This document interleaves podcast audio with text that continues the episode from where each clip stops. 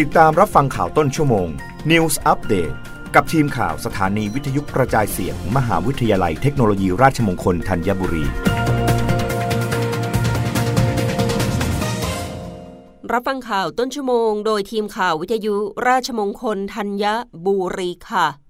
กระทรวงการคลังประกาศวันใช้สิทธิ์บัตรคนจนรอบใหม่เริ่มหนึ่งมีนาคมนี้ เปลี่ยนมาใช้บัตรประชาชนเพียงใบเดียว ประกาศผู้ผ่านคุณสมบัติในเดือนมกราคมนี้นายสันติพร้อมพัฒน์รัฐมนตรีช่วยว่าการกระทรวงการคลัง ในฐานะประธานกรรมการประชารัฐสุริการเพื่อเศรษฐกิจฐานรากและสังคมกล่าวว่า หลังจากได้ประกาศสถานะการลงทะเบียน ของการลงทะเบียนเพื่อสุริการแห่งรัฐปี 2565 รอบสุดท้ายไปแล้วนั้นพบว่ายอดผู้ลงทะเบียนที่ผ่านการตรวจสอบข้อมูล และมีสถานะแสดงข้อความว่า สถานะการลงทะเบียนสมบูรณ์ มีจำนวนรวม 19 ล้าน6 4 7 2 4 1 รายจากจำนวนผู้ลงทะเบียนทั้งสิ้น22ล้าน295,183 ราย ซึ่งขณะนี้อยู่ระหว่างขั้นตอนการตรวจสอบคุณสมบัติ และจะทยอยประกาศรายชื่อในเดือนมกราคมนี้ โดยเมื่อพิจารณาคุณสมบัติผ่าน และทำการยืนยันตัวตนแล้ว จะสามารถเริ่มใช้สิทธิ์ในบัตรสวัสดิการแห่งรัฐรอบใหม่ ปี 2566 ตั้งแต่วันที่ 1 มีนาคม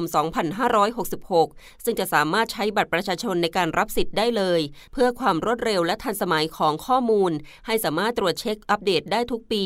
งบประมาณที่นำมาใช้สำหรับบัตรสวัสดิการแห่งรัฐนั้น จะใช้เงินจากกองทุนสวัสดิการแห่งรัฐ ที่มีวงเงินอยู่ประมาณ 50,000 ล้านบาท หากวงเงินไม่เพียงพอก็สามารถขอจัดสรรจากงบกลางได้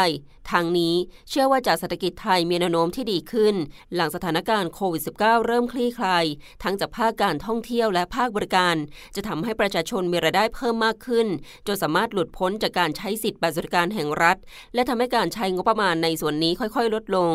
สำหรับเกณฑ์การได้รับสิทธิบัตรสวัสดิการแห่งรัฐ แบ่งเป็น 2 หลักเกณฑ์ดังนี้ ผู้มีรายได้ต่ำกว่า 30,000 บาทต่อปี จะได้รับเงินช่วยเหลือเดือนละ 300 บาท ผู้ที่มีรายได้ 30,000ถึง1 0 0 0 0แบาท จะได้รับเงินช่วยเหลือเดือนละ 200 บาท โดยทั้ง 2 กลุ่มจะได้รับค่าใช้จ่ายในการเดินทางอีกเดือนละ 500 บาท เงินชดเชยค่าไฟฟ้ามีเงื่อนไขไม่เกิน 315 บาทต่อครัวเรือนต่อเดือน เงินชดเชยตามจำนวนเงินที่ชำระค่าน้ำประปา มีเงื่อนไขไม่เกิน 100 บาทต่อครัวเรือนต่อเดือน และเงินเพิ่มเบี้ยสำหรับผู้พิการอีก 200 บาทต่อเดือน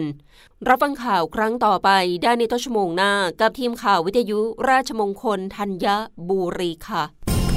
รับฟังข่าวต้นชั่วโมง News อัปเดตครั้งต่อไป กับทีมข่าวสถานีวิทยุกระจายเสียง มหาวิทยาลัยเทคโนโลยีราชมงคลธัญบุรี